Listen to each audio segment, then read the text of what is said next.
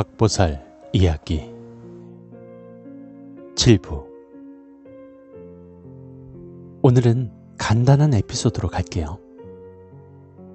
꿈 이야기 우리 엄마는 선몽을 꾸셔. 특히 좋지 않은 일이 있을 땐 돌아가신 친정 아버지가 꿈에 꼭 나오신다고 해. 그런 엄마를 닮아서인지 나도 선몽을 꾸어. 예랑이는 외국에 있다가 작년에 한국으로 왔어.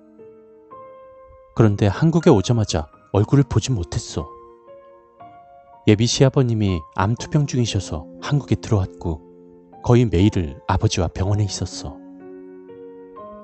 나는 그때 우리 큰언니가 너무너무 많이 아파서 매일 퇴근한 후에 언니가 있는 중환자실 아니면 준중환자실에 들러 언니를 면회했기 때문에 시간이 거의 없었어.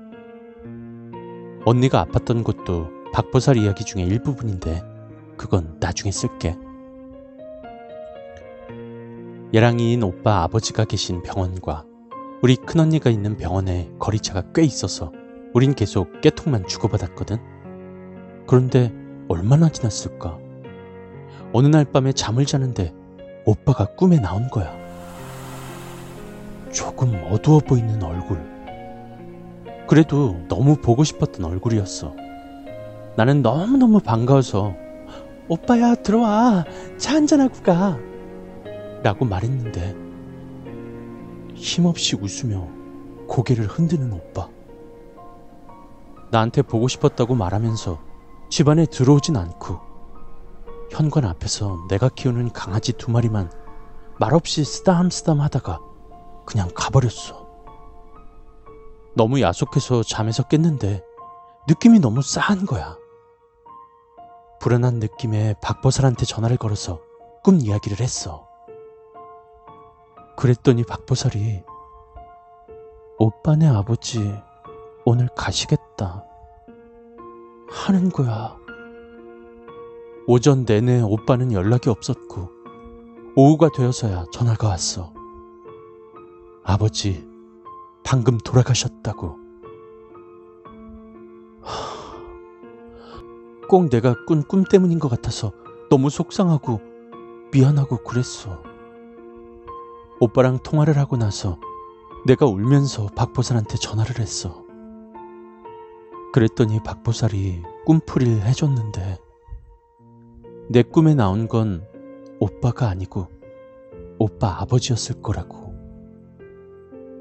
아버님이 집에 들어오시지 않은 건 우리 집에 아픈 사람이 있으니까 들어오지 않으신 거고 또 흰 강아지 눈엔 영가가 보이기 때문에 집 안으로 들어오지 않고 강아지만 쓰담쓰담 하다가 가신 것일 거라고 했어. 오빠가 나한테 항상 하던 말이 있었어.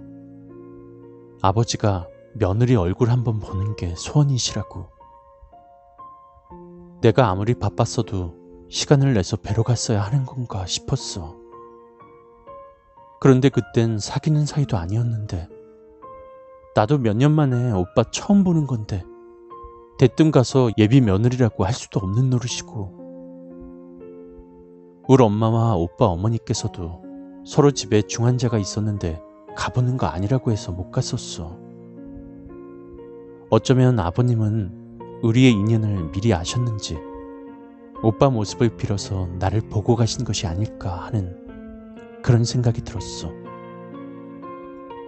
상을 치르고 아버님 마지막 가시는 길에도 못가배였다는 죄스러운 마음에 음, 아픈 가족이 있으면 초상집에도 가는 게 아니라고 해서 못 갔거든. 그래서 오빠한테 아버님 49제 지내시는 저를 슬쩍 물었어. 49제는 일주일에 한 번씩 일곱 번을 지내는데 제를 지내지 않는 날에 나 혼자 조용히 그 절을 찾아갔어. 49제 지내는 분들이 몇 분 계셨는데 한눈에 봐도 아버님을 알아볼 수 있었어.